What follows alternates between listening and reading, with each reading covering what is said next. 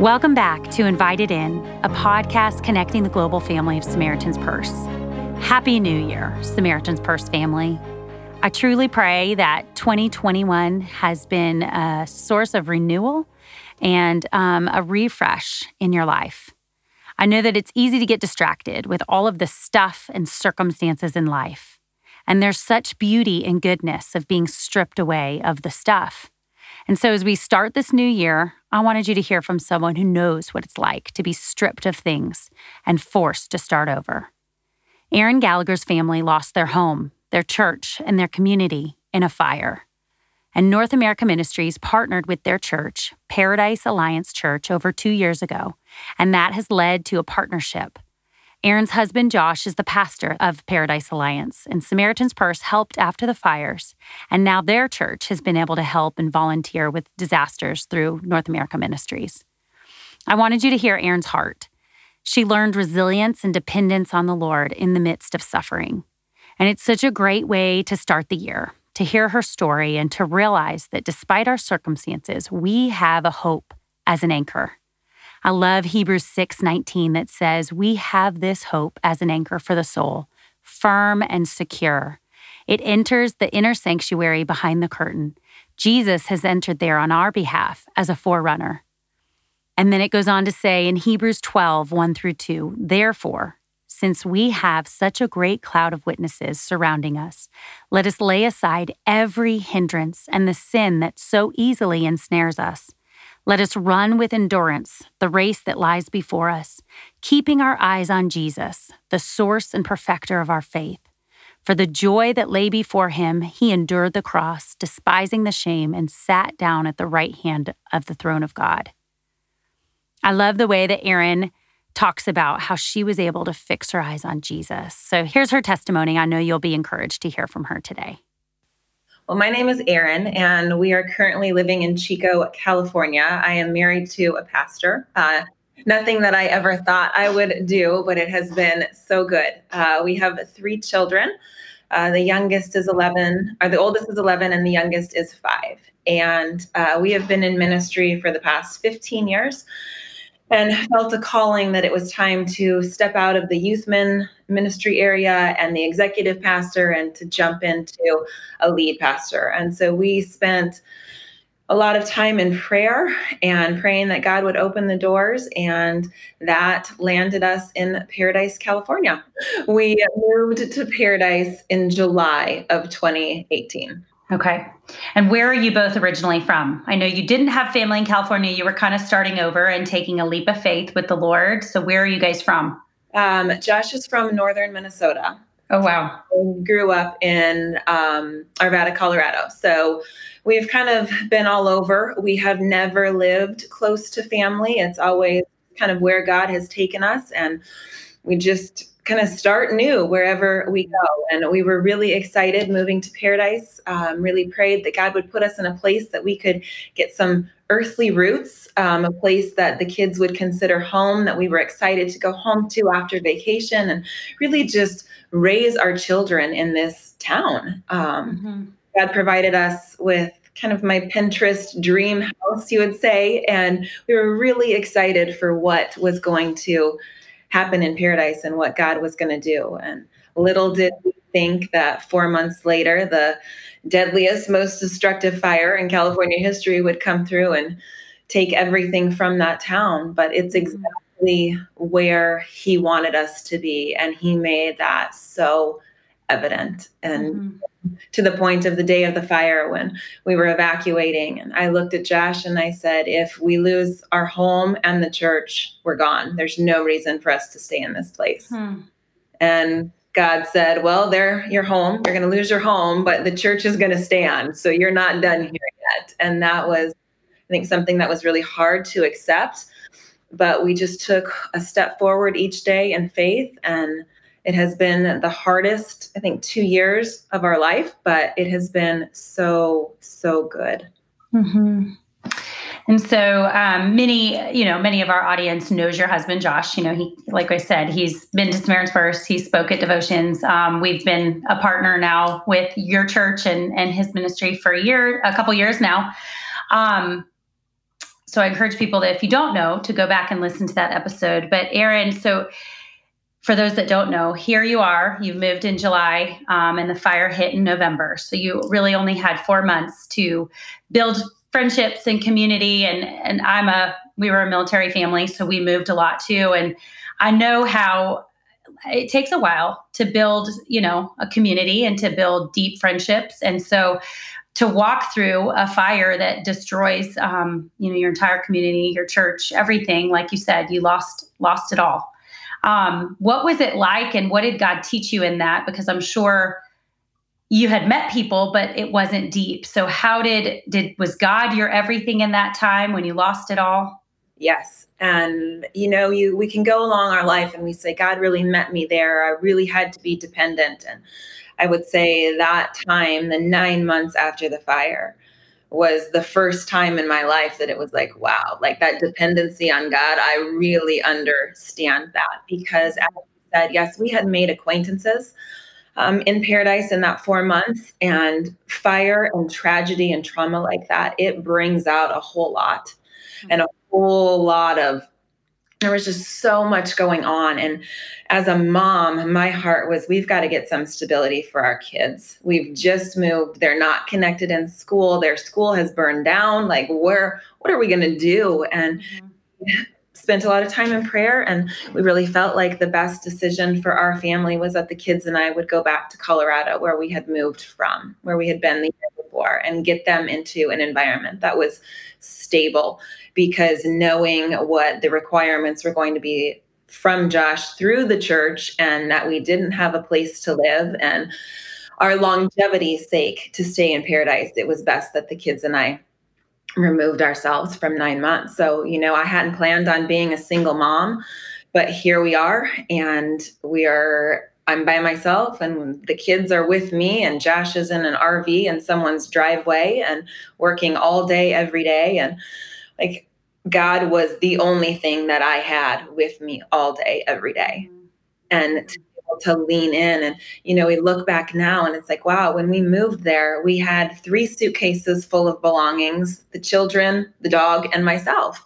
And our first few nights, we're sleeping on the floor with a blanket and a stuffed animal because that's all we had. Mm-hmm. And back now and you say, well, how did we do that? That was only by the grace and the strength of the Lord that we made it through that. And in it, there was joy. There was this adventure we were on, and we were just following God step by step. And He led every step of the way. And mm-hmm. transformation, I think, that I have seen in myself and in my children and our family from this. You know, you never wish a devastation like that on anyone, but God has used that to transform us in such mm-hmm. a powerful way. Mm-hmm. And so, yeah. So, what, as you're talking, you know, so this fire, you know, most most everyone listening knows, you know, hit um, what 150,000 acres um, of Northern California were just burned. I mean, so communities just obliterated. I think your community didn't about 90% of your total town leave. I mean, people just decided we're out of here. Um, and as you're talking, um, you know, you didn't have deep roots. You'd been there four months. It would have been fine for you to say, we're out of here. You know, God, you've shut the store because 90% of your town left.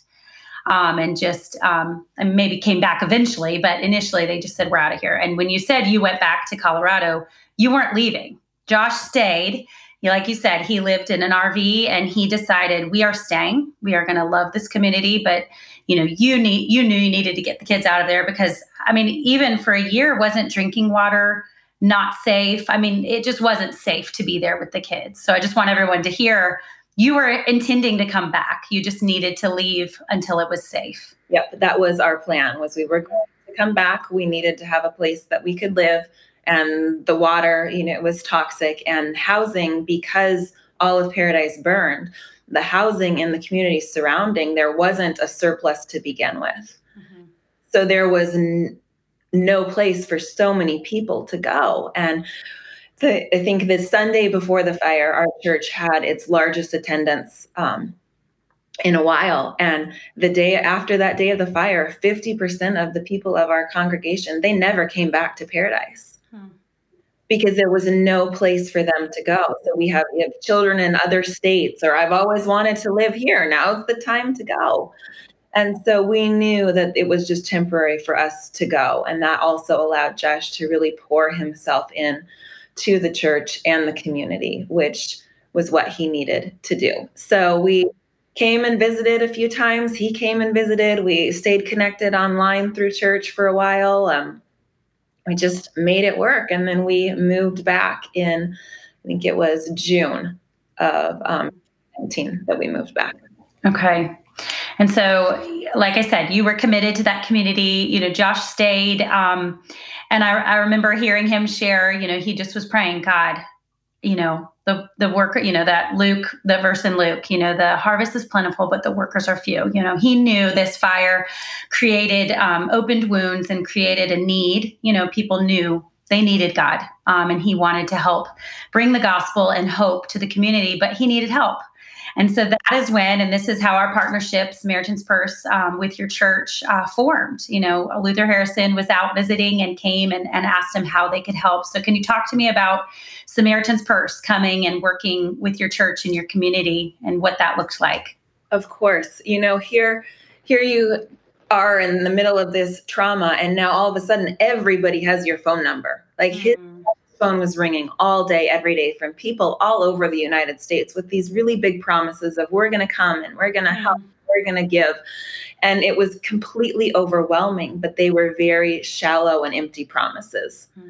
And then I remember so clearly the day that Luther called and said, We're coming. And Josh called me right away and he said, Samaritan's Purse is on their way and the relief that that took off the weight that that took off of his shoulder because of who samaritan's purse is and what they do when they come. And the town of the water was toxic and i think one of the first things that they did was how can we get clean water to this church? How can we we are this building is standing.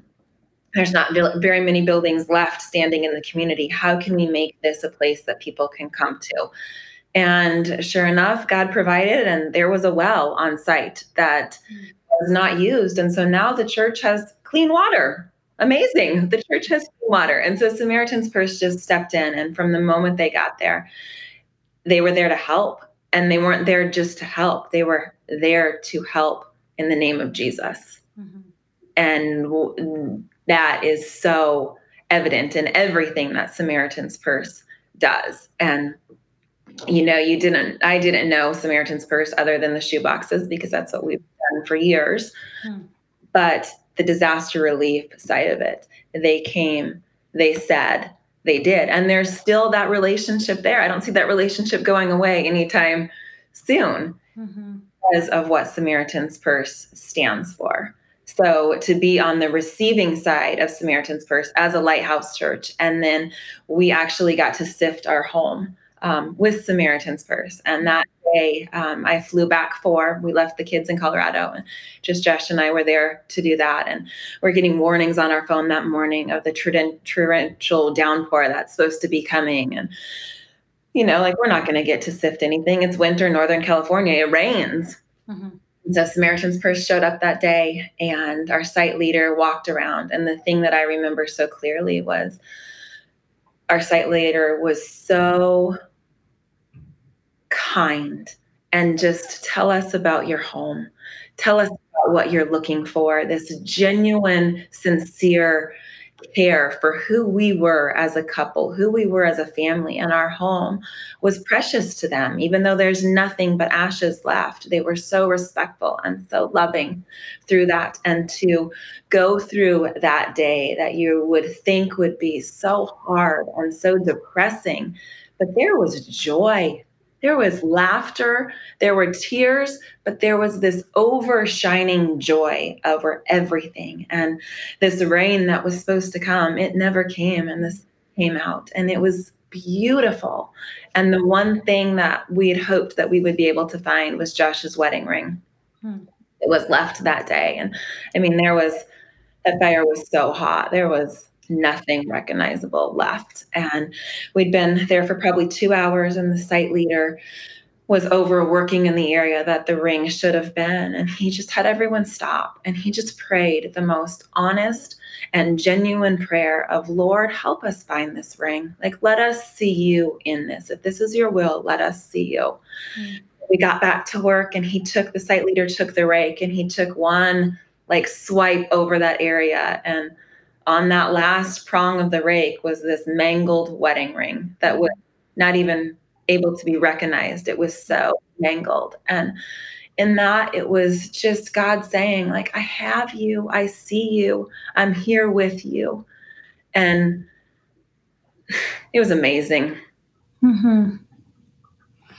Wow. I just, as you're talking, I just think of, and I'm going to find it so I get it correct. But when Job, you know, at the end of it all, when he says, um, hold on just a minute and now it's going to take me a while to find it but um, you know basically after losing everything you know he says i i knew of the lord but now i've seen him you know and just going through suffering losing everything brought him i guess almost taught him something about god he never knew and I, I feel like that's what happened with you guys i mean you lost it all um, but through it all, it was a true refining process. And um, and yeah, you sifted physically through things, but spiritually, the Lord sifted you as a family and refined you. So, can you talk to me about um, just, yeah, what God taught you through that process?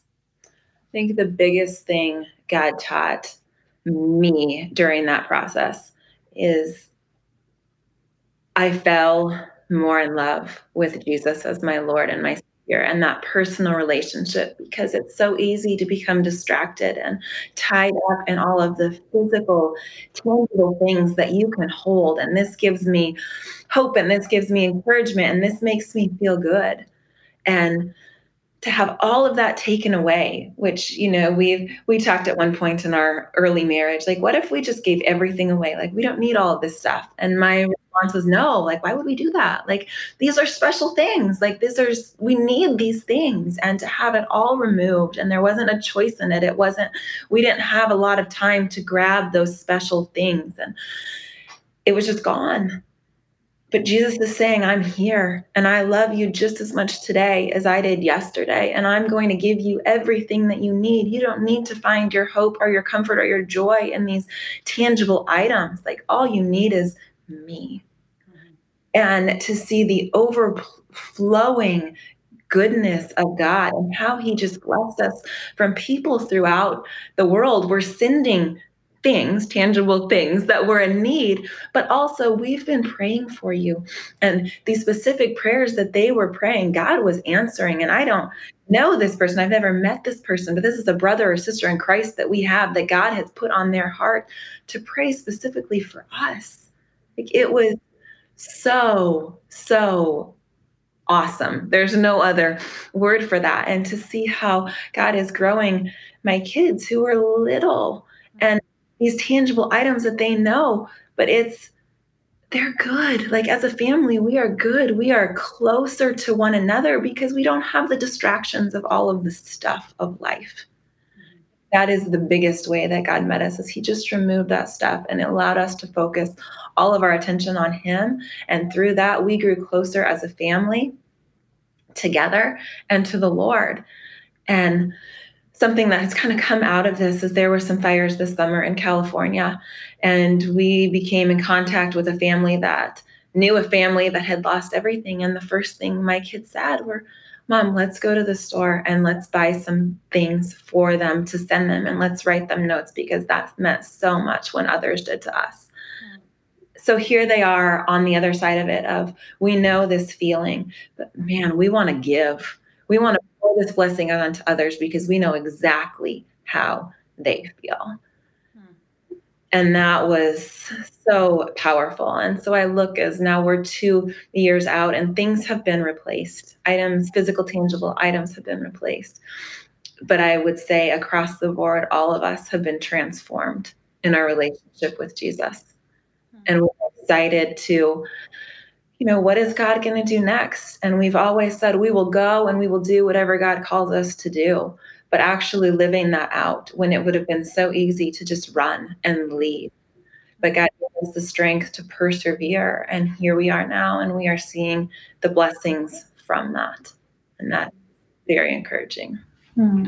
I love that story of your kids. And yeah, you would never, I mean, as a mom, you want to shield them from pain and hurt. Um, but look at what that experience has done to them. I mean, they are wise beyond their years. They have a tenderness like like many don't have. And yeah, you're when somebody experiences something they went through, they know how to bless. And, and god has now given them this gift of insight and um, and just the way they reacted. I mean their first instinct was you know to give and to help and to you know they they know what they wanted in those times of need. So who better than to minister than than your family?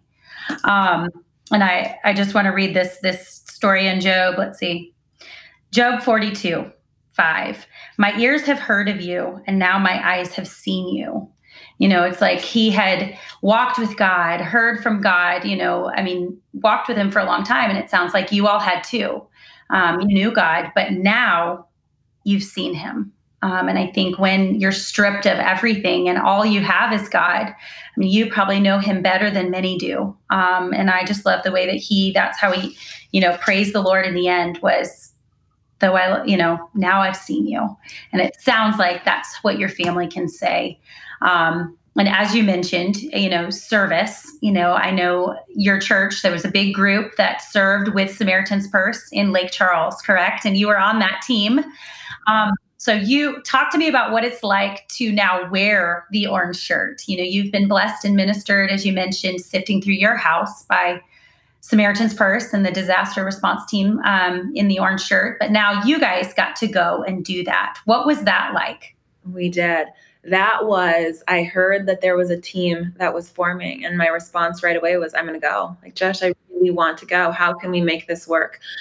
And then afterwards, the fear and the doubt all came in of what did I just say yes to? What did I get myself into? But uh, there was 12 of us that went from Paradise, and we didn't know each other when we left. Our church is large enough that there you don't know everybody, and so we hopped on a plane and we got down there and not knowing what we were going into. We all understand fire, we understand that side of disaster, but hurricane is a whole new disaster that we were not familiar with. But we all came with the same background of understanding loss and really understand where these homeowners are at because we have been in those shoes. And so that first day, we put the orange shirts on and we showed up.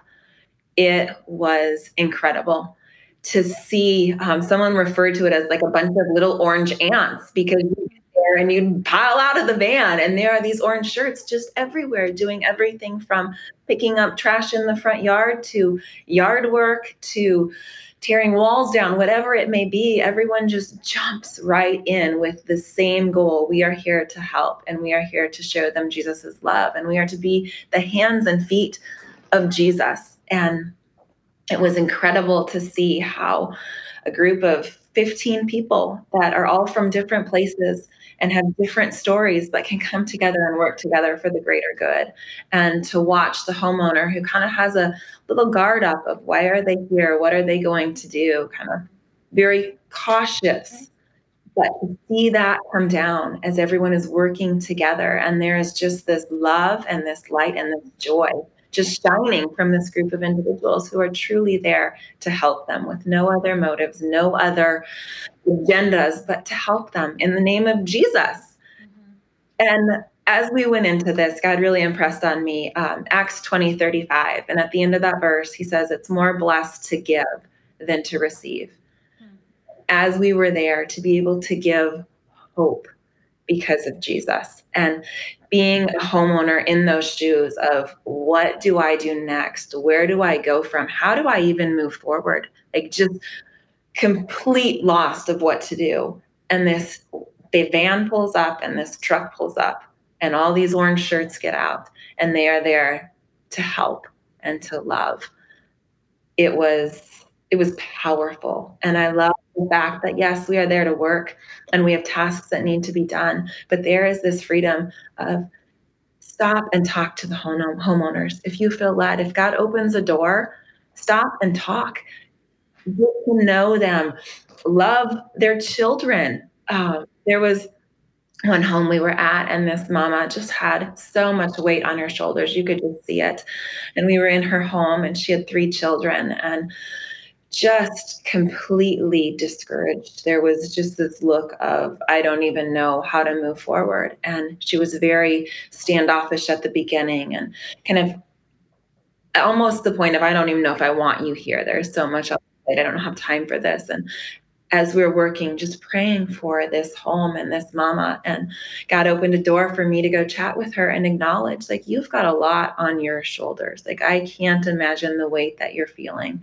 And for her to share everything that's going on in life and the weight that she was carrying, but then to be able to say, like, Jesus has come to take this burden from you, and he doesn't want you to carry that. And we, as believers in Jesus get to come alongside you and help carry that weight. And that's why we're here. We're here to help take this burden from you. And it was as soon as those words came out, and that's not me, that's God working inside of me. This, she just had this look on her face like, whoa. And she opened up and started sharing and this laughter, and she was happy, and the kids were happy, and the kids were helping, and they were just totally changed by having Samaritan's Purse come alongside and work with them and acknowledging that there is people to help you when you are in the darkest hours in these pits almost. They are there to hold your hand and help pull you up. And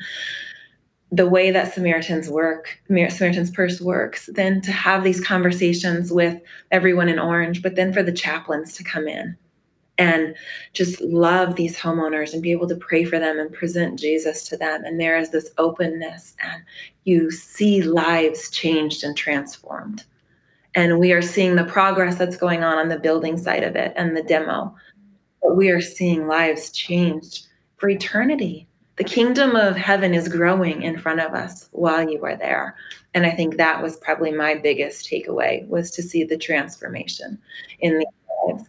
And not saying that everyone was open to accepting the Lord, but there were seeds planted. And we can pray now that God is going to use those seeds to bring his children to him because of the hands and the feet of Christ that Samaritan's Purse uses. Mm-hmm. So awesome. And I, I know when Josh shared, you know, he's shared from Psalm 119, you know, and just how God, you know, he didn't love what happened to your family, but he loved what God produced in your family. And I just loved how he shared uh, someone 11971. It was good for me to be afflicted so that I might learn your decrees. And it goes on to say, The law from your mouth is more precious to me than thousands of pieces of silver and gold. And so, what I'm hearing from you is um, here you went through loss. Um, I mean, just devastation. But rather than, you know, that can either draw us away from God or to God.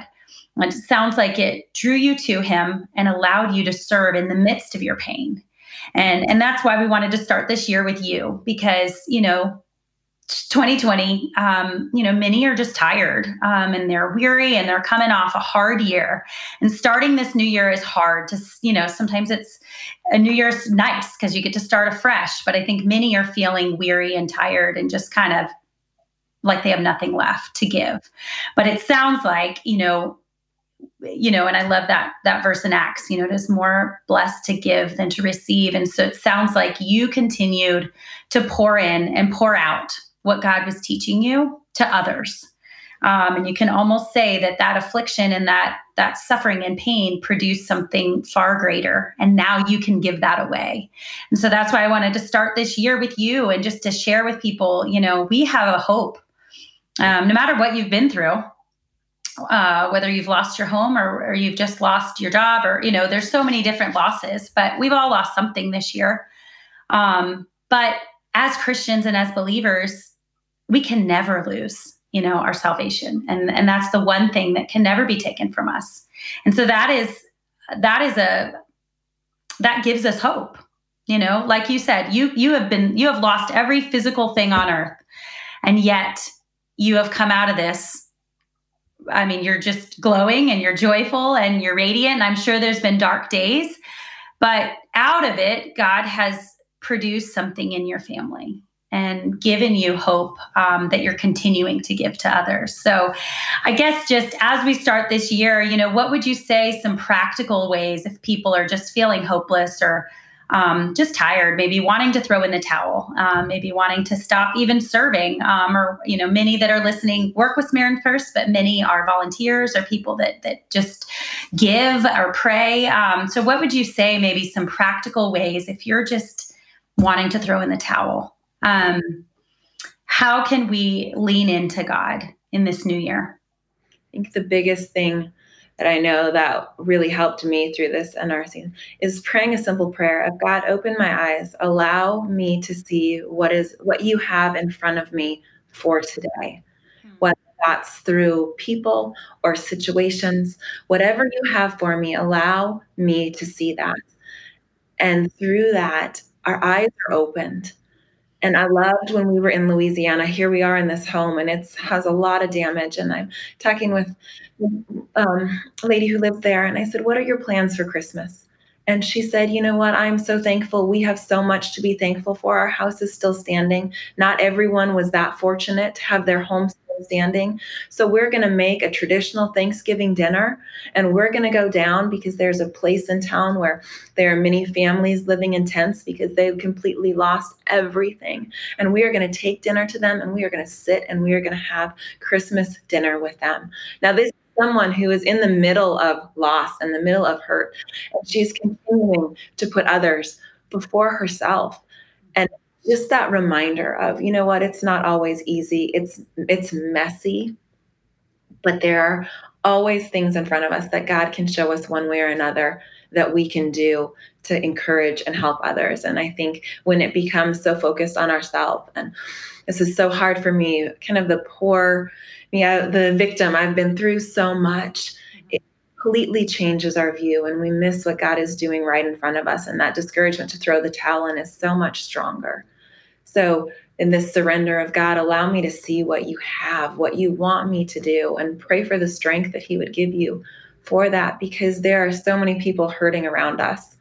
And a simple act of you know, a smile right now can bring so much joy to someone's and just that God would use you as a light because he has put a light inside each and every one of us. And there are great things that he wants to do through us. So to not give in to that fear or discouragement, but to look for those around that you can love. Mm-hmm. That's awesome. Thank you so much. Um, and I know, you know, Jesus's example, you know, he in ministry, you know, he would pull away, you know, and spend time with his father. And I think, you know, we need to do that. We need to be, we can't give what we don't have. And like you said, we all, as believers, we have a light. Um, but, you know, the daily demands can, can, not, not that we can be, you know, far from God, but we can allow that, you know, by either busyness or weariness. Um, and so we have to renew that daily and we have to spend time in God's word. You know, his yoke is easy, his burden is light, you know, but we have to come to him and find that rest in him so that we can give that to others. And so I love how you said that, you know, look around ways to bless and to give, but, you know, do pour in, you know, read God's word. And, and like you said, you know, you, you leaned into him and, and asked him to fill you so that you could give to others. Um, I love that. Um, but I know, you know, you said it's been two years now. Um, I know that the scars are still there. Um, and, and this, this doesn't go away. You know it takes years to rebuild a community. So, how can we continue to pray for your community in California, um, and maybe your your church and the people that you're continuing to minister to? I think the biggest prayer right now for Paradise is the rebuilding process is incredibly slow. Out of I think 18,000 structures were damaged. Right now, as of December 2nd, I looked it up this morning because I wanted to be correct. There have only been 495 homes rebuilt. Wow. So that's still 495 homes that are rebuilt, but that's only 495 homes that are rebuilt. And the process is slow and there is a lot of discouragement because of covid has set a lot of things back the cost of building has increased drastically which make is making it very difficult for others to rebuild and so there is just this it is a hard process. And so I think pray for endurance for those that are in the middle of it because it would be very easy to throw the lot for sale and head out because it is a long road ahead for paradise. But at the same time, God is doing some incredible things up there. As you pray, pray for our church. Um, because of the fire, it opened up an opportunity to do a Thursday night dinner um, to give people a place to come and connect. And it started and it started small, but it has grown and it has not stopped because of COVID. And they are averaging between six and 700 meals every Thursday night that are coming out of the church to the community. And we have seen baptisms just go through the roof. Um, there is this desire to find this hope um, because there is so much brokenness. And so pray that God will continue to use this church as a light in the community and as it has our community has transformed. God is just working in incredible ways. So just for perseverance for paradise and as God would continue to just meet those that are there and those that are hurting. Mm-hmm. Well, thank you for that update. And yeah, I didn't that is alarming, you know, just this the rebuild. Um and and I just imagine COVID probably, you know, again, it, it's done this to so many communities in Lake Charles, like the one you went to. I mean, communities that have been hit by um, a huge natural disaster on top of COVID um, just almost paralyzes communities. And so that is why Samaritan's Purse, you know, this year has continued to go forward, knowing that people more than ever need the hope of Jesus. Um, because when you've already had disaster and then this compounding problem of COVID, um, like you said, it will just halt and freeze things and maybe, yeah, make people want to run or just just say, this is too much. I mean, this is just too much to bear. And my heart aches and grieves for people that don't know the Lord, you know, trying to go through COVID alone. Um, but then, like you said, communities like yours that have been through tragedy, um, it's hard. Um, it's very difficult to rebuild after that without that hope. So, thank you for being a light and a beacon and um, I love the way that you've also, yeah, the Lord's given you creative ways to minister. So the dinner, I mean, just a place where I'm, I'm imagine it's an outreach where people maybe that don't typically come to church, um, but they'll come for a hot meal and a you know time of fellowship. Um, I mean, what a great way to to just love on your community. Yes. Yes, and even with COVID and having living in California where our church needs to be outside right now, you know, meeting outside has opened a lot of doors for folks that wouldn't necessarily feel comfortable coming into the church. They're in the parking lot now and they're hearing God's word. And so God is using everything that keeps that we may see as something that's discouraging. God is using it to continue to bring others to him, which is very, very encouraging. And that's, I think, the biggest thing of what is Samaritan's Purse. It becomes a family mm-hmm. And you know you meet with luther and michelle like they are precious to us. And mm-hmm. the communication there and then we had the opportunity to go to mystic lake this summer and the relationships that were created there. And now we're in louisiana and there are individuals serving there who served in paradise. And so it's this big connection of mm-hmm. like the body of christ that it's this family. And it's not gonna just this one time we meet you and then never again. Like know that there are people there that when we are in need or when you know you can reach out to. And i think that is my favorite part of samaritan's purse is this family that it has created. I hope you are encouraged by Erin's testimony. I know i truly was edified and my faith was renewed hearing all that they went through and the way that the lord carried their family if you haven't listened, go back to um, our previous episode. It was November 19th, uh, 2019.